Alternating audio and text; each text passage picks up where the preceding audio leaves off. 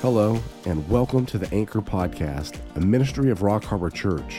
We want to help guide and grow you in your walk with the Lord by providing an in depth study of God's Word. So please grab your Bibles and let's set a course for spiritual maturity.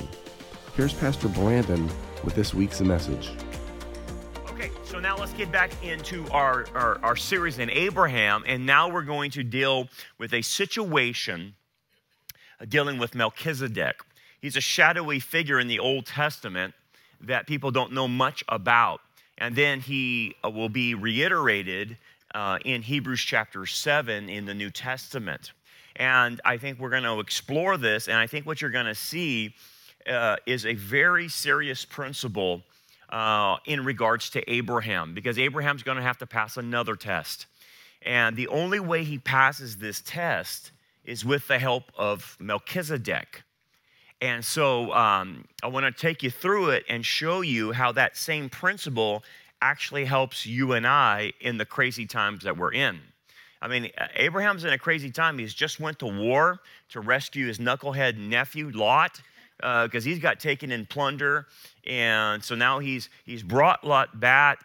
And the the ingrate that Lot is, okay, um, he's a classic case of Laodicean believers that you help them they don't even say thanks. And he goes right back into Sodom. And you're, you're thinking, did this kid not learn anything? You know, he was nearly killed, and Abraham had to go rescue him. Well, that's kind of how Laodicea is. So I'm sure um, Abraham was frustrated with the boy or young man or whatever. Um, and just as you would be too, is you you help somebody and you rescue them out of something that could kill them, and then they turn around and go do it again it's just, it, it blows my mind. Okay, so Abraham, this is coming on the heels of him rescuing Lot. Okay, so Lot's went back into Sodom. The Sodomites don't even thank him. And now he's going to meet the king of Sodom. Okay? So you're going to have two figures in the text, and I want you to pay particular attention to the contrast between Melchizedek and the king of Sodom and what they represent okay? And that will be the dynamic in which Abraham has to face. And it is the dynamic that you and I will have to face or are facing right now, okay? So let's start in Genesis chapter 14, 17 through 24. And the king of Sodom went out to meet him at the valley of Shaveh, that is the king's valley, after his return from the de- defeat of Kedor Laomer and the kings who were with him. So again, on the heels of, of Abraham going and rescuing Lot, but at the same time that he rescued Lot, he destroyed the kings of the Mesopotamia area and their armies with just 318 guys. Tax them at night, gets the plunder back from Lot, gets the plunder back from Sodom and Gomorrah, and, and it's, a, a, it's a route. It's a supernatural, miraculous route of them, obviously with God's help. Okay. So, He's on his way back. He's freed, he's freed Lot. And on his way back, he is passing through the valley of Shaveh. That is the King's Valley. Well, the King's Valley is easily locatable. The King's Valley is the Kidron Valley. Abraham is passing through the Kidron Valley, which is the valley between the Mount of Olives and Jerusalem. Okay, so you got the scene there. He's passing through that area.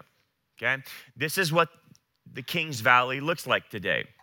Uh, it's, it's called the Kidron Valley, but the Kidron Valley goes really, really long. Okay, and some of the, the northern part, or sorry, the eastern part of the Kidron Valley runs out to the Dead Sea. Uh, but this area also, uh, between the Mount of Olives and the Temple Mount structure there, which is Jerusalem, is also called the Valley of Jehoshaphat in that section. That section is called the Valley of Jehoshaphat. The whole, the whole valley is Kidron. But back then in Abraham's time, it was called the King's Valley. Okay, so that, that's significant. That's symbolic. The fact that this is all going down right there in Jerusalem or by Jeru- next to Jerusalem. And just to show you what the King's Valley is, there's the Mount of Olives. That's on the eastern side. And then you can, it runs down this way, and that's um, looking southern, yes. No, this is uh, looking towards the, uh, the uh, Mount of Olives. Um, you see that white area of the Mount of Olives? That's all graves. That's all graves. And because um, the Jews bury uh, their dead, and it's, it's, a, it's a high priority to get buried in that area because they focus in on Zechariah chapter uh, 14, where it says his foot will stand on the Mount of Olives. And so they think when the Messiah comes, um, and remember, they're thinking first time, we're thinking second time, right? Um, that Messiah comes, they want to be resurrected at the place that he comes. Well, it's true, he will come there, but it's the second coming, and his foot will step on the Mount of Olives and actually split the mountain in two. Um, in the Mount of Olives, you still have um, this is that one that uh, has a pyramid shape on the top of it. That is uh, the tomb of the prophet Zechariah. Uh, it's still there today. And again, another look. This is looking, yeah, south? Yeah, that's Mount of Olives. Yeah, Mount of Olives, straight ahead. Uh, here's the graves. You can see just littered all through the Mount of Olives.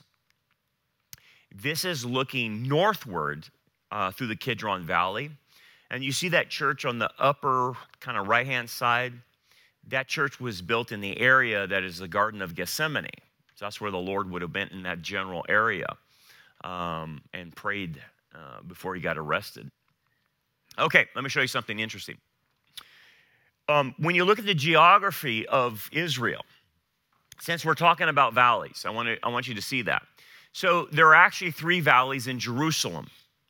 Um, to the very right, you have like we're looking at, the Kidron Valley, and you can see where uh, um, the Temple Mount is, and then the Mount of Olives over there. So that's the Kidron Valley.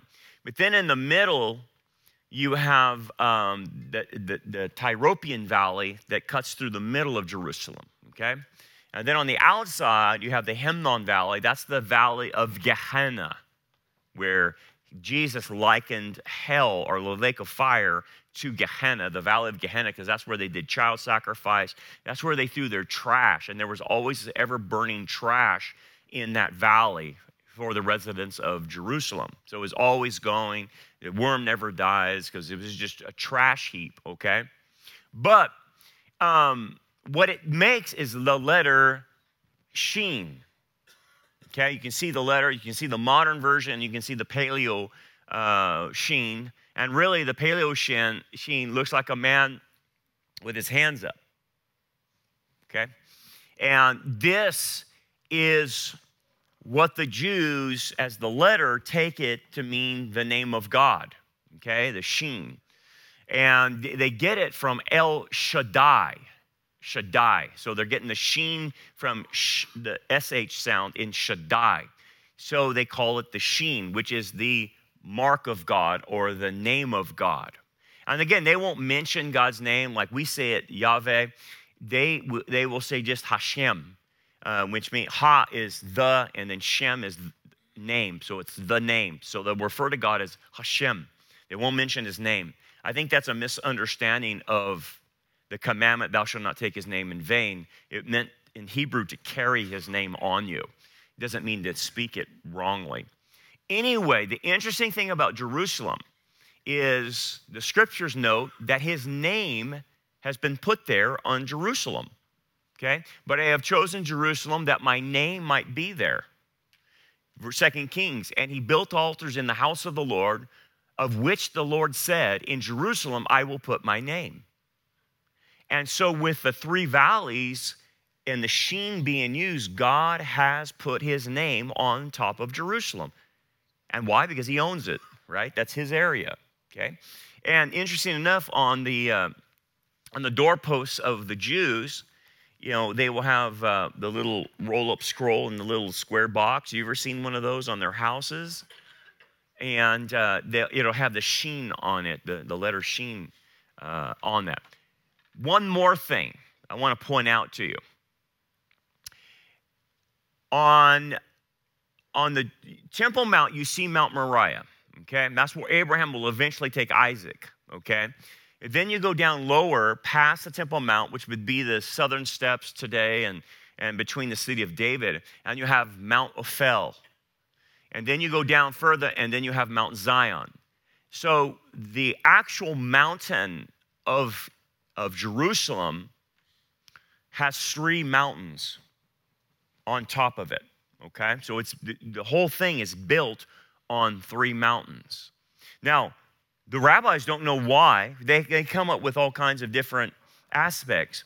But if the Jerusalem has the name of God and is con- connotating the name of God, then it's obviously a reference to the Trinity, the Father and the Son and the Holy Spirit.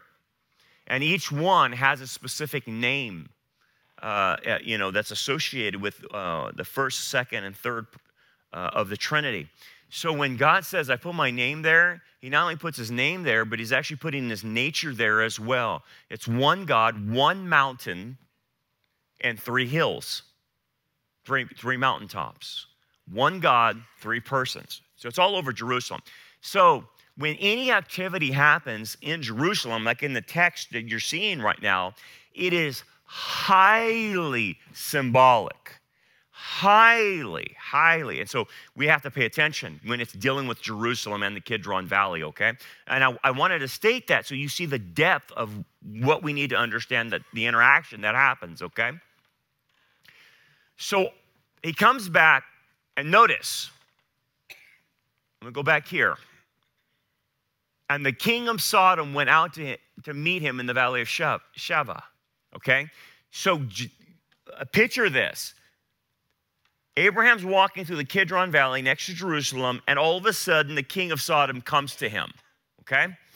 Nothing is said, but can, the entourage is coming out to meet Abraham. And immediately, instead of talking to him, this figure called Melchizedek immediately intervenes. Okay? Before Abraham can even talk to the king of Sodom, this Melchizedek stops everything and then is going to discuss things with Abraham before he talks to the king of Sodom. So then Melchizedek. Well, what does Melchizedek mean? It mean Mel, me, uh, Melech means king in Hebrew, and Zedek obviously just he's from this area. He's a, uh, the Zedeks, uh, so in that area, and uh, it means king of righteousness. So, uh, our Zedek is righteousness. But here's what you have to understand it doesn't tell you where he's from, it doesn't tell you who he is, it doesn't tell you who his genealogy is. He just shows up. And plus, he doesn't tell you what age. Okay? So there's something going on here. And he is the king of Salem. Salem was called that in the Jebusite day but it's short for Jerusalem that you will learn later on. And what did he do? He brought out bread and wine to Abraham. Okay? And what was he? He was a priest of God Most High. And the term Most High means El Elyon, the highest God, the Most High God. Above all gods, this guy is a priest to God. Okay? And he blessed him and said, Blessed be Abraham, God Most High, El Elyon, possessor of heaven and earth. And the idea is that he is the king of the universe. God is the king of all, king of the universe. He's just not some tribal deity. He's just not some God over a certain part of the area or land. This is the, in, the God who created all things. So it's a reference to the creation and his power, but he's king of all and I'm his high priest. Okay? That's what's going on here. Now, notice in verse 19, and he blessed him. Who blessed who? Melchizedek blessed Abraham. Okay? So, in the Hebrew concept, is the, the only person that has the ability to bless another person is a superior to an inferior. Okay? So, who blessed who? Melchizedek blesses Abraham. So, what does that imply?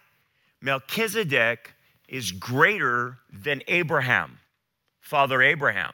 And you think, well, my goodness, Abraham's way up there. right? He's one of the, the, the, leaders of the faith. He's carrying the covenantal promises. Yes, that's true, and Abraham is great, but someone is greater in his presence, and it's Melchizedek, who is this king that recognizes Yahweh. Has nothing to do with Abraham, okay? Now, Hebrews chapter 7 gives us a little bit more insight. For this Melchizedek, king of Salem, and basically the Jebusites controlled Jerusalem, priest of the Most High God. Wait a second. How in the world can this guy be a king and a priest? Because under Mosaic law, later on, that comes, the king is separated, that office of king is separated from the Levites, and neither of them can cross over. So, in this man, he's not only the king, but he's also a priest at the same token, who met Abraham returning from the slaughter of the kings and blessed him, which means he's superior to Abraham, to whom also Abraham gave a tenth part of all, first being translated king of righteousness, and then also the king of Salem, meaning king of peace. So he's the king of righteousness and he's the king of peace. Without father, without mother, without genealogy. What does that mean? He has the ancestry to be in this priesthood of Melchizedek requires a, an oath being taken, not genealogy. And what's that doing is contrasting the Levitical priest. In order to be a, Levitical priest, you had to be born from parents who were Levi, from the tribe of Levi, in order to be a Levitical priest. Not in this order. This order is appointed by oath by God. So he's different and having neither beginning of days nor end of life. So there's never an end for this person. Uh, the Levites, uh, if you read Numbers 8:24 through 25, to be a Levitical priest, you could only serve from age 25 to 50, and that was it. You had to retire at 50. You couldn't start any earlier than 25. This one, though, can go on forever. Okay? But made like this is a participle being used, the Son of God remains a priest continually. So he never dies. He never, he never, um, he never died. You know, he never, his, his priesthood never ends. It continues on forever. It's timeless, it's unending, it's eternal. Okay? Now consider how great this man was, to whom even the patriarch gave a tenth of the spoils. And indeed, those who are the sons of Levi who receive the priesthood have a commandment to receive tithes from people according to the law, that is, from their brethren, the Jews. So the Levites only minister to Jews, is what he's trying to say. This priest ministers to all. Okay? though they have come from the loins of Abraham. But he whose genealogy is not derived from, the, from them received tithes from Abraham and blessed him who had the promises. So it's universal, it's not just simply national. Okay. Writer of Hebrews continues on to give us more information. For the priesthood being changed of necessity, there's also a change of the law. So this is what it's saying. If there's a new priesthood, that the Le- Levitical priesthood has been done away with, which it has, okay? According to Colossians chapter 2, the Mosaic law, the 613 commands have been fulfilled and annulled, okay, because of what Messiah did. So a new law has come. So when you have a new priesthood, that new priesthood requires a new law. You can't have the Mosaic law functioning as a new priesthood functions, which is in effect today. So, what that means is the, this new law is for this dispensation that we must keep, not for salvation, but in order to um, obey God and do what He wants us to do in our sanctification. Okay, so let me tell you a little secret on this. The Mosaic Law contains 613 commands. The new law that you and I are under is called the law of the Messiah or the spirit of the law. The law of the Messiah contains about 1,050 commands. Okay? So it's almost double that of the Mosaic law. So don't think that we're in the New Testament and we're in the church age and there's no law. Every dispensation has law. Even in Eden, they had a law don't eat from the tree, right? That was the law. So in the New Testament, in the church age, because we have a new priesthood in the order of Melchizedek, not of Levi, we are to, are to function under the 1,050 laws called the law of the Messiah. Okay? So that's that's what the writer of Hebrews is trying to explain. So, for Jesus to function in his high priestly role right now, because Jesus is not from the tribe of Levi, is he? What tribe is Jesus from? Judah. Well, Judah had no right to minister at the altar. Therefore, Jesus is now considered a high priest now in the order of Melchizedek. Therefore, for him to function in this order, the Mosaic law has to be rendered inoperative, in which it is. And Paul will make that point many, many times.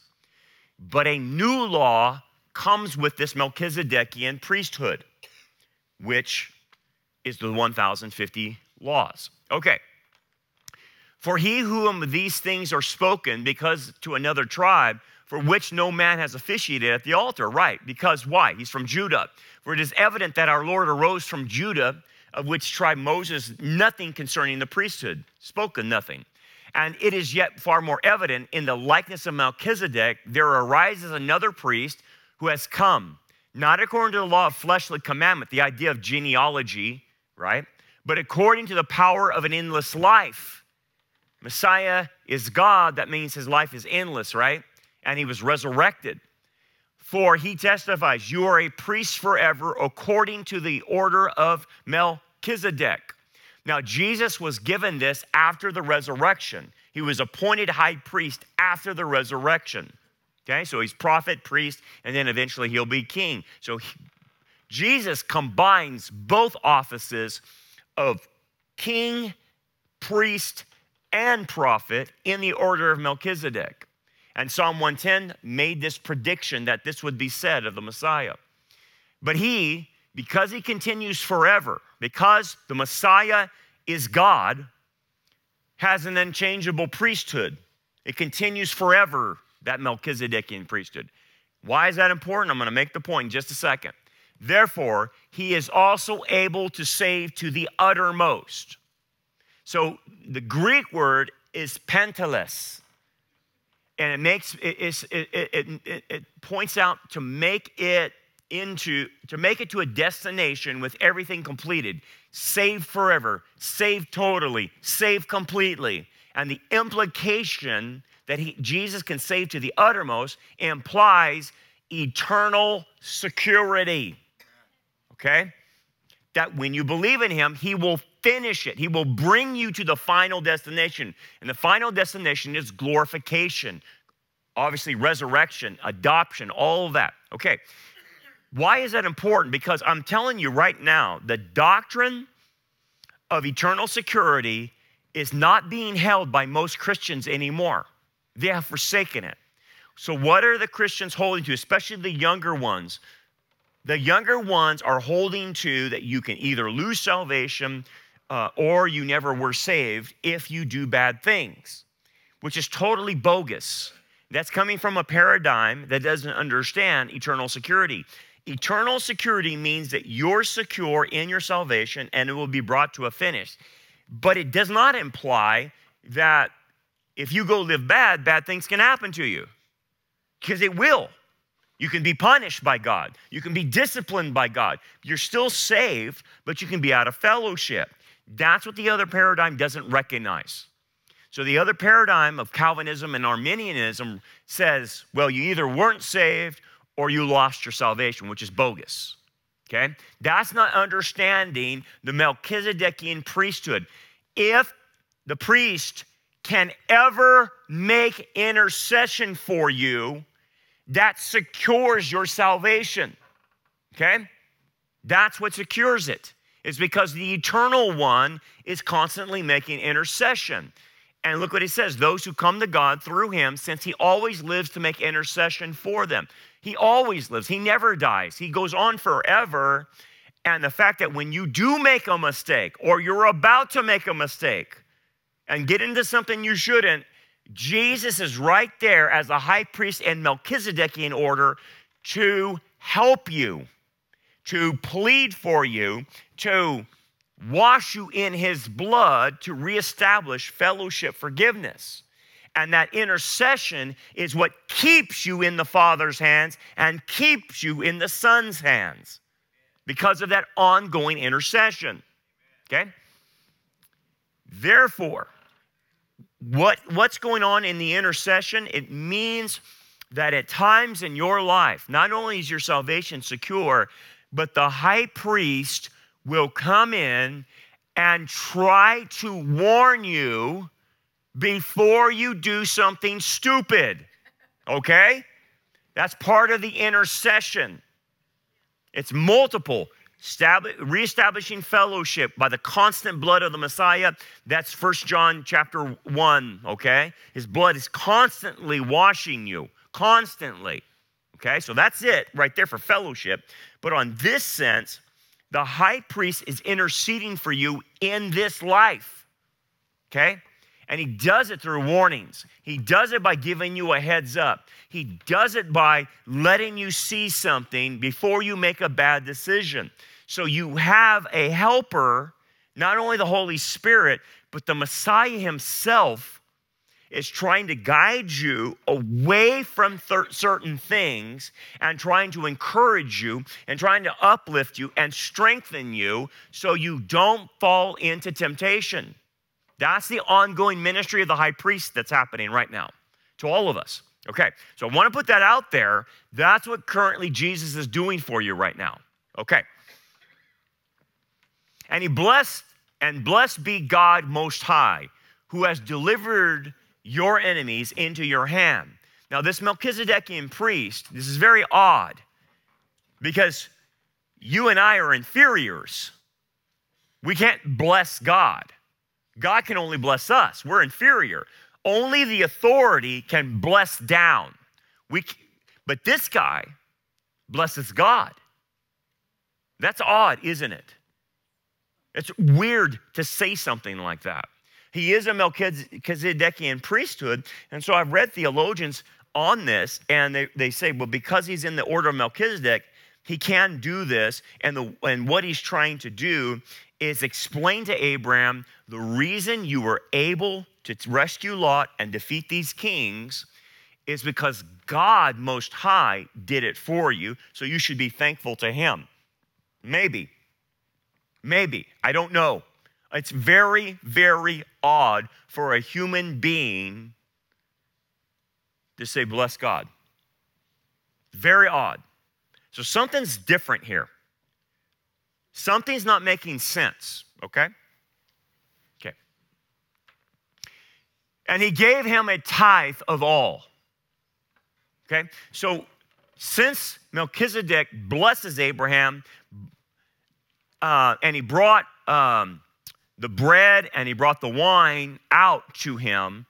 And, and again, the bread and wine shows Abraham that through the Melchizedekian priesthood, provision is made for him. So that's what this the, the, idea of the bread and wine is that you come from battle, now I'll provide for you. I provided for you in the battle, now I'll provide to satisfy your physical needs. But it's much more than that. It's speaking of the provision that God provides. Okay?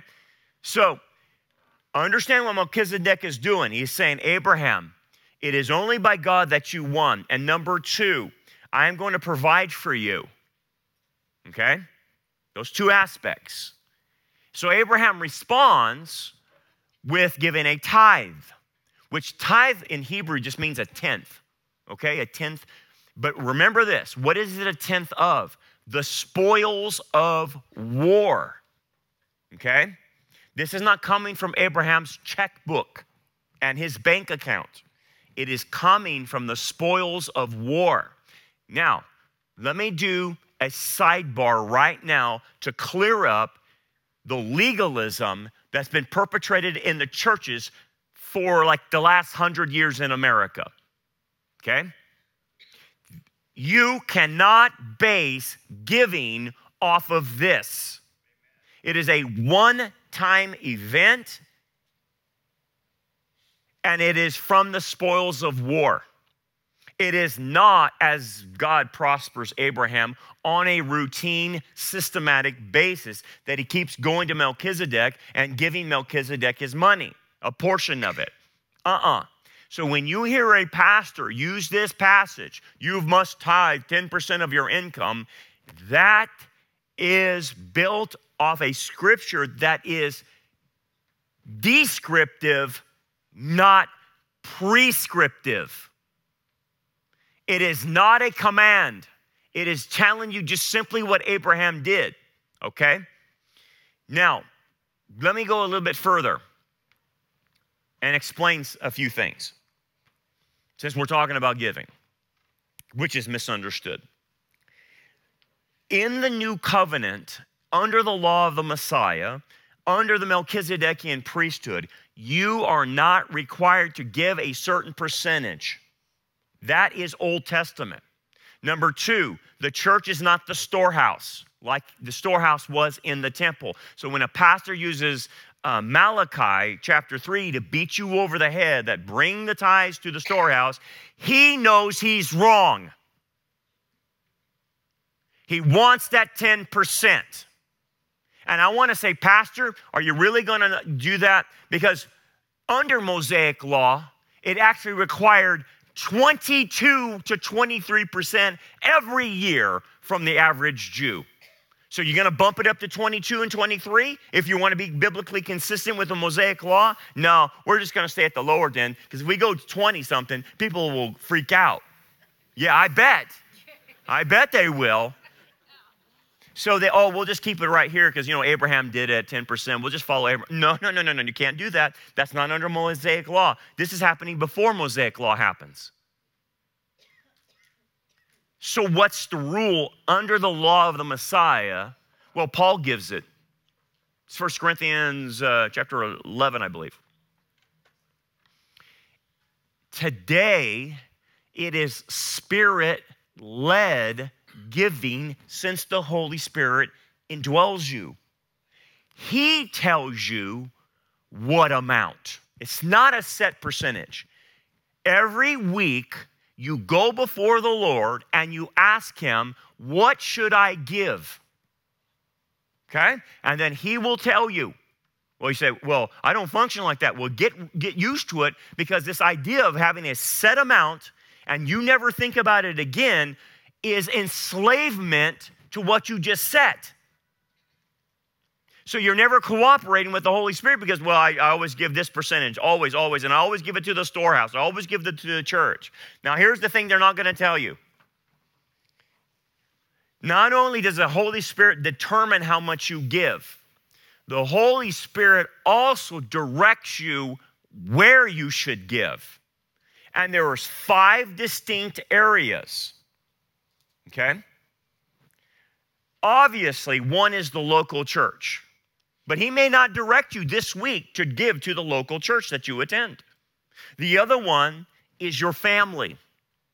A family member in need, not in want, but a family member in need. He who does not provide for his family is worse than an infidel. This is what the Pharisees were doing. They couldn't, they wouldn't use their money to take care of mom and dad.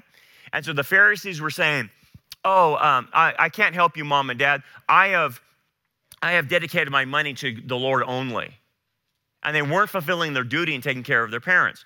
And that was a mistake. So you, you have family, then you have uh, ministry, and ministry could be any number of things, okay? Uh, it could be supporting a missionary, it could supporting, um, you know, some ministry out there that you enjoy. I don't know. You know, maybe maybe you used to give the Charles Stanley uh, ministry, and I, I, hate to see that Charles Stanley's went home with the Lord, but uh, maybe you gave to Charles Stanley's ministry or, or something like that.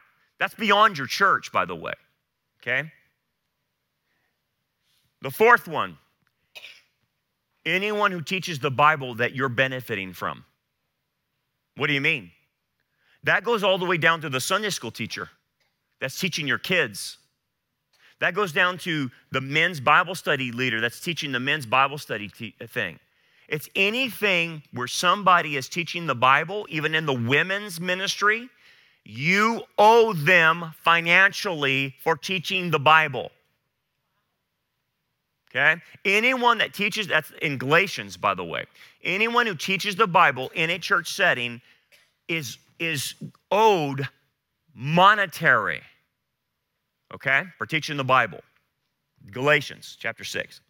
The last one, and most pastors are never going to tell you this. According to Romans 15, 27, you must give to Jewish believers who are doing the work of Jewish ministry, of evangelism and discipleship. You must do that. Paul says you owe it to them. So, did you see the five areas? It's not just simply bring it to the storehouse to the local church. The Lord may direct you this week to give to Jewish missions. Next week, He might say, You need to have help your family member out here that lost their job. And then the next week, He might say, Give to your local church. And then the next week, He says, Give to your, your, your adult Bible study school teacher. Uh, who's teaching the men's Bible study, or give it to your, your women's uh, Bible study teacher. Give it to them. And each week, the Holy Spirit will move you in areas. Maybe He'll tell you to do all five areas. I don't know. But you must be in relationship with the Holy Spirit to know where to give. So it's not every Sunday you give to the local church. And I know I'm slicing my own neck, okay, by saying this. But I'm not going to teach you falsehood and say, all your money's got to come here. That's baloney. I will be quenching the Holy Spirit in your life, and I will grieve the Holy Spirit by him, me telling you legalistically things that are not true. I will, in effect, be a liar to you. And I'm not going to do that. And here's the thing I'm not worried about it because the fact is, if you teach giving correctly, like I just did, God will take care of you. It's those who push the legalism that are always struggling with their budget. Always. And that's why they always talk about money because you're putting legalism on people and you won't be able to sustain it unless you twist their arm every Sunday. That's the problem. So, anyway, that's a little sidebar. I hope that helps you. Now, here's the thing. Now, here's the biggie. You ready for the biggie? So, we've had the Melchizedekian influence on Abraham, the intercession the provision. Now, the king of Sodom, now he comes into the picture. Said to Abraham, Give me the persons and take the goods yourself. Wait a second. You see what's happening here? You see why Melchizedek was important for Abraham to hear him first of who did this, who won the battle, who provided for you. And now the king of Sodom is saying this Look, Here's my deal with you you freed all these Sodom and Gomorrah people along with your brother. So Abraham's all, he's got all these people. Here's the deal I'll give you the money, you just give me the people. Oh,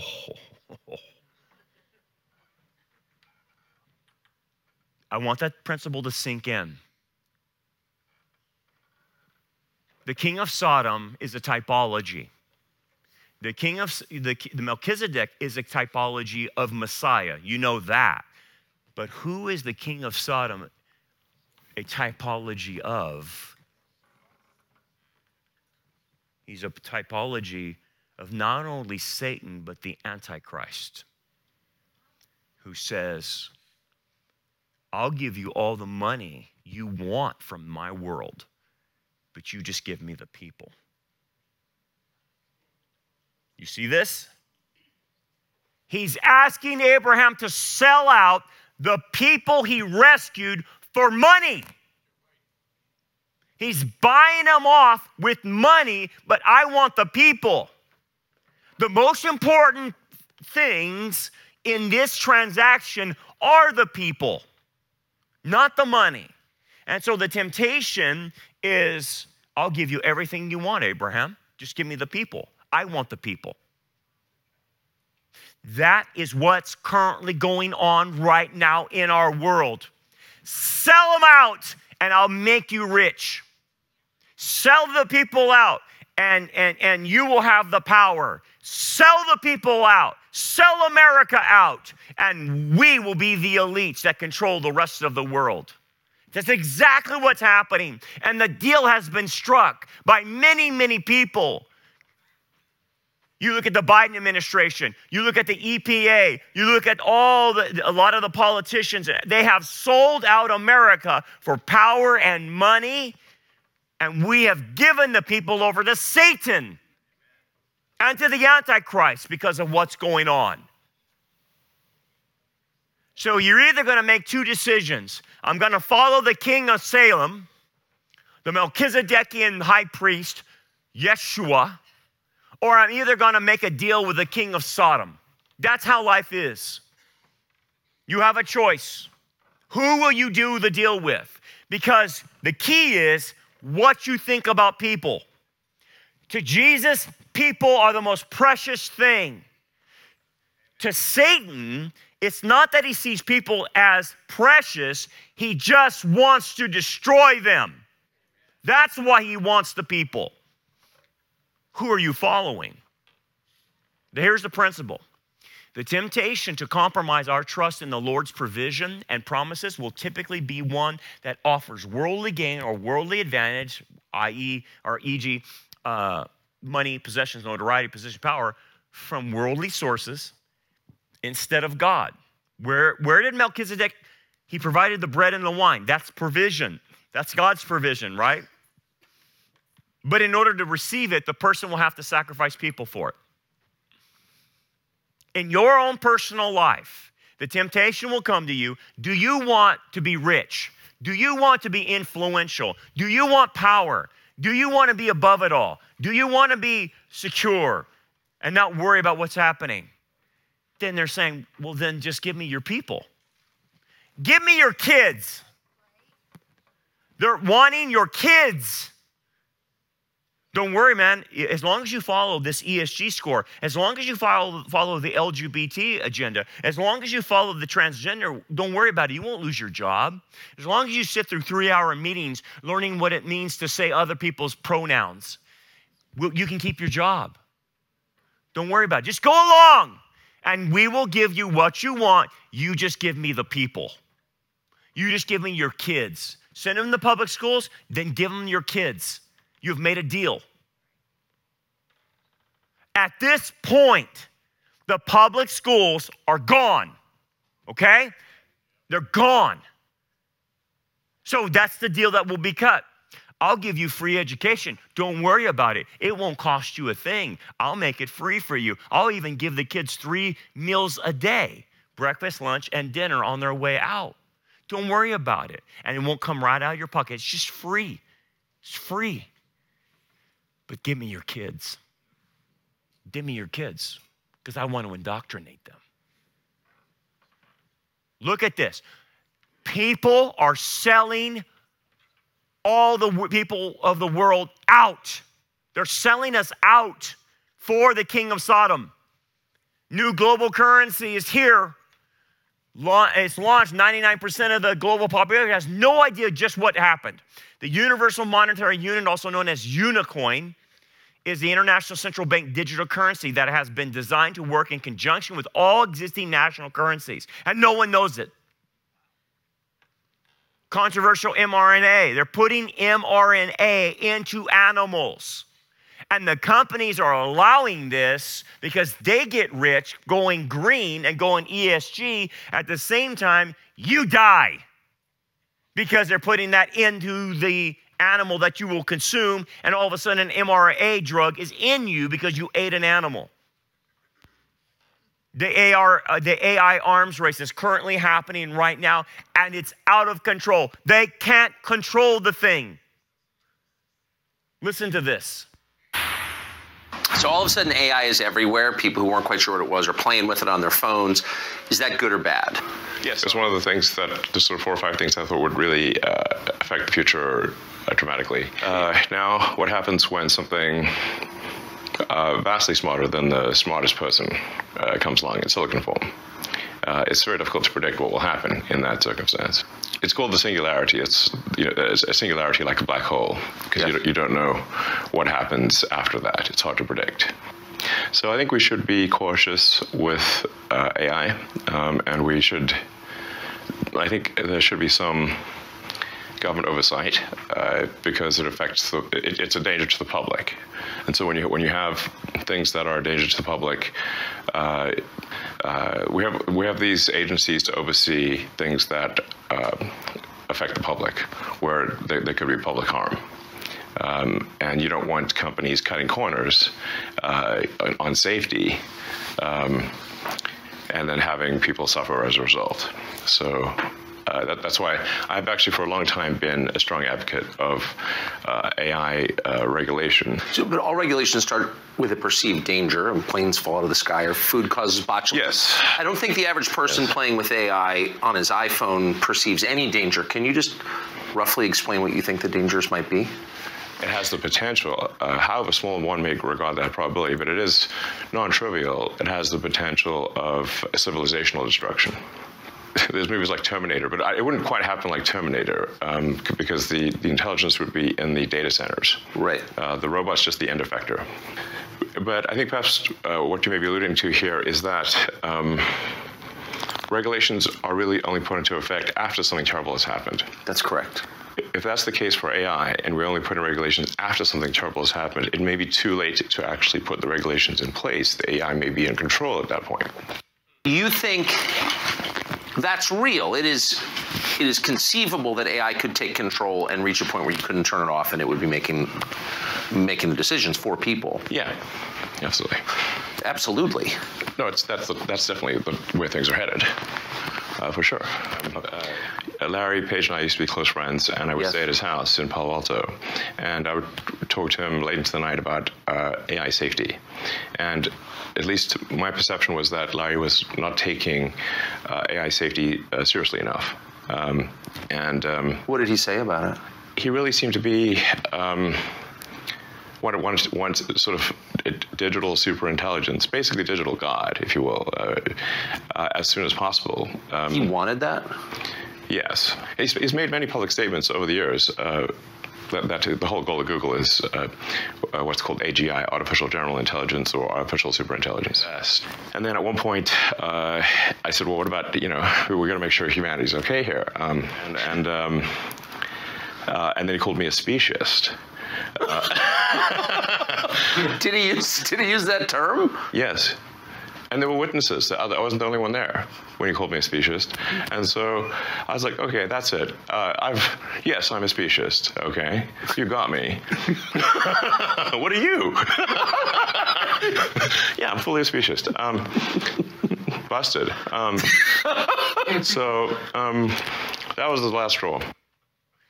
Okay, so he just told you that Larry Page of Google, which has an AI that's on the verge of getting out of control, doesn't care about humans. So the race to get the AI in place is a, is a race by the elites to make maximum amounts of profits at the expense that we could lose control of the AI and it could destroy us. Because every time we listen to the AI, it wants to kill us. It lies it makes stuff up, it's somehow demonically inspired. But give me the people and I'll give you the money. You see what I'm saying? Same thing. Why does Bud Light not care about its people and instead care about promoting a transgender mentally ill person? Because it's about money. You're like, well, they're going to lose all this money from the people who buy Bud Light. You don't understand. This is all about an ESG score. They want a better score because when it all goes down, those who are on the ticket will do the best. So it's all about money. They don't care about kids.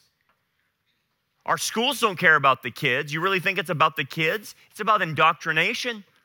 Whistleblower had a great article, The Great Betrayal. The greatest betrayal is what our public school systems are doing. They're taking our kids because we allow them trading money, so to speak, free education, so they can indoctrinate our kids. Now they're going to uh, target our food. New York is already targeting food choices because they say the foods that you eat are, are harming the planet. So they're now going to eliminate that. Now, that, again, it's under the fake idea of saving the planet, but really what this is, is going to cause mass starvation among people. Well, they don't care if people die. They just care about getting their agenda passed and becoming the gods of this world. They go after the farmers. They're wanting to eliminate farming to cut carbon emissions, which is a lie. But what is that about? What will farming do to people? It will destroy them. They will starve. They will not have enough food. But why? ESG score, green, going green, saving the planet. They have already done the deal with Sodom and uh, the king of Sodom. And what did they trade? Money for people. Same thing. FBI, same thing. The FBI is functioning like the KGB at this point. Okay? And the problem with is they won't release the manifesto that the transgender person who shot up three kids and three adults, they won't release her the, the manifesto. Why? Because it poses too much danger to the public. What? It poses too much danger? No, you're trying to hide the transgender agenda, aren't you? And you're trying to say they're really nice people and they wouldn't do anything like that. Transgenderism already is mental illness. What are you talking about? That's why they shoot up places. They don't care about people. They don't. The, the news people don't care about the three ba- uh, children and the three adults that kill, got killed by her or him. They don't care because it's about money. Now everybody, they're saying everyone should have a digital ID, bank account, smartphone, um, and they're going to spring this on us. Everybody should have a digital ID uh, then anything can be done. That's right, anything can be done. And you will enslave people rather than free them if they introduce this. And they're on their way to do it. Here it is U.S. Senators Kyrsten Sinema, Independent Arizona, and Cynthia Lummis, uh, Republican of Wyoming, have introduced Senate Bill 884, also known as the Improving Digital Identity Act of 2023. I'm telling you, they're pushing the identi- uh, your, uh, uh, an identity, digital identity because they don't care about you, they care about enslaving you. They've already done the deal with Sodom. But look how Abraham reacts. God bless him. And Abraham said to the king of Sodom, I have raised my hand to the Lord, God Most High, the possessor of heaven and earth. Where did he get the term possessor of heaven and earth? Who told him that? Melchizedek. You see the influence of how powerful Melchizedek was on Abraham. He's already using the same language. That I will take nothing from a thread to a sandal strap. I will not take anything that is yours, lest you say, I have made Abraham rich, except only what the young men have eaten and the portion of the men who went with me, and there, Eshcol and Mamre. Let them take the portion. What is Abraham saying? If it hadn't been for Melchizedek intervene before he talked to Sodom, the king of Sodom, it's possible Abraham would have sold out, very possible, the people for the money. And because of the, in, uh, in, uh, the interjection of Melchizedek, that's what turned Abraham around because Melchizedek shows Abraham it was God who won the war. Abraham, it's God who provides for you the oil, I'm uh, sorry, the, the wine and the bread. You don't need your provision from anyone else. God will provide for you and he will make good on the promises. That's the whole point of Melchizedek. And now that he faces the temptation, you can see the reaction. I'm not doing it. That's right. El Elyon will take care of me. He will provide for me. He will give me the victory, right? I am not about to let you steal God's glory. I am not about to taint myself with making some deals, selling out people in order to get rich. Not doing that. My God will provide. And that right there is the essence that you need to learn. You do not need to compromise because El Elyon, the possessor of heaven and earth, will take care of you. That's why you don't have to sell out to your company. You don't have to sell out to the schools. You don't have to sell out to these things. If you will swear by the Most High, as Abraham did, Lord, I'm not selling out my family just to get along. I'm not selling out my kids. I'm not doing that because you'll provide for me. That's it. So I think we need to understand what this guy did. Now this thing has went viral. And let me tell you something. The three older gentlemen didn't know what they're getting involved in by the way. They were told they're going to shoot a commercial or whatever it was and they're going to be dancing in this commercial and that's all they knew. They didn't know it involved drag queens. Okay? They didn't know it. So don't blame the three guys. They had they were not told what was going to happen. They're just going, you know, you're going to be in a commercial and you're going to dance. Okay.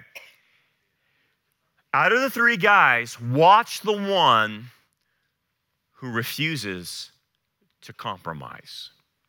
Why don't we just pair up? I'm not into touching, okay? I'm not, let me put that out front. I'm no touching, no touching. No touching. I won't touch you. I was paired up with Isaac. He was like, no touching. I was like, oh, this is gonna be fun. The music will start, the boys will turn around. So, Right. gentlemen, let's turn. Gorgeous. And then we start walking. Yeah. One, two, three, four, five, six, seven, eight. Three, two, three, four, five, six, seven, eight. And then maybe let's look at the gentleman. Gentlemen, you guys can acknowledge us. Ooh, who is this? Oh, I'm yeah. sorry, I'm sorry. I can't do this. I can't do this. I'm oh. sorry. I'm sorry. I'm a man of God. I can't do this. Yeah, I love those people. I pray for them. I would never do anything to hurt them or condemn them.